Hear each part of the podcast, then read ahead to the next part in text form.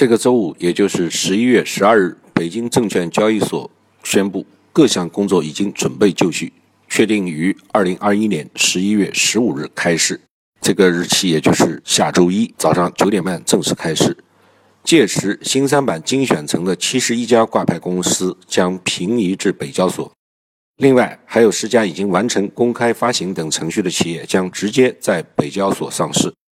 所以在开市首日，北交所上市公司的数量将达到八十一家。那么，北交所正式开市交易之后，投资者应该如何参与呢？有哪些规则需要注意呢？我们可以一起来看看。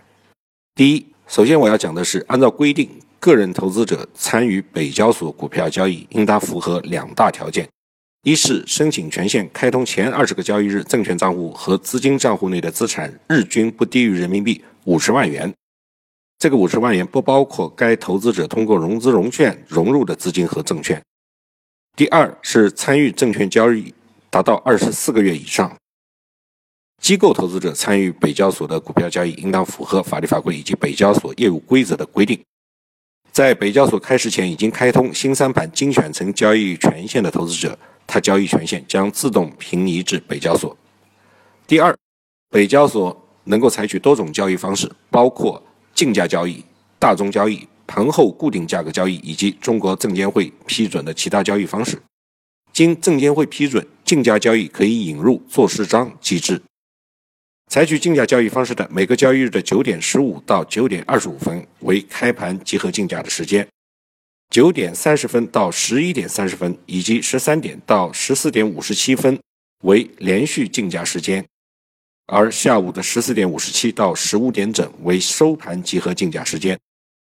北交所接受交易参与人的现价申报和市价申报。另外，股票交易单笔申报数量不低于十万股，或者交易金额不低于一百万人民币的，可以采用大宗交易的方式。每个交易日的十五点到十五点半为大宗交易的成交确认时间。第三。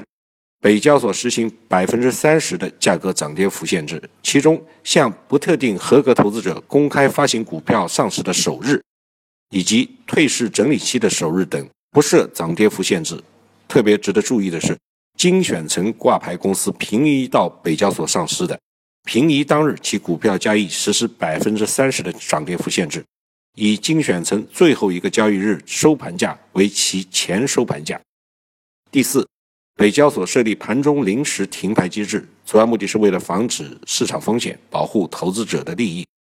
无价格涨跌幅限制的股票，盘中交易价格较当日开盘价首次上涨或者首次下跌达到或者超过百分之三十和百分之六十这两个指标的时候，单次停牌临时停牌的持续时间为十分钟。这其实就是以前曾经在 A 股引起过恐慌的熔断。如果股票停牌时间跨越十四点五十七分的，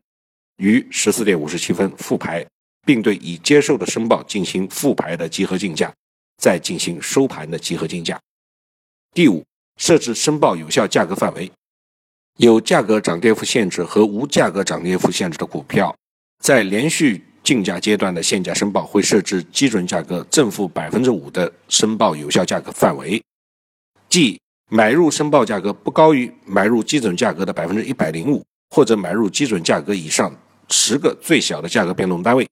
而卖出申报价格不低于卖出基准价格的百分之九十五，或者卖出基准价格以下十个最小的价格变动单位，以孰低为准。第六，买卖股票单笔申报数量不低于一百股，通过竞价交易买卖股票的单笔申报数量应当不低于一百股。卖出股票时，余额不足一百股的部分，应当一次性申报卖出。股票竞价交易单笔申报最大数量应当不超过一百万。股票交易的计价单位为每股价格。股票交易的申报价格最小变动单位为零点零一元人民币。第七是要发布交易龙虎榜。北交所交易规则显示，对于有价格涨跌幅限制的股票竞价交易，当日收盘价格涨幅达到。正负百分之二十的各前五只股票，以及当日价格正幅达到百分之三十的前五只股票，以及当日换手率达到百分之二十的前五只股票，北交所会分别公布相关股票的当日买入、卖出金额最大的五家会员证券营业部，或者交易单元的名称以及其各自的买入卖出金额。第八是公布股票的异常波动情况。股票竞价交易之中，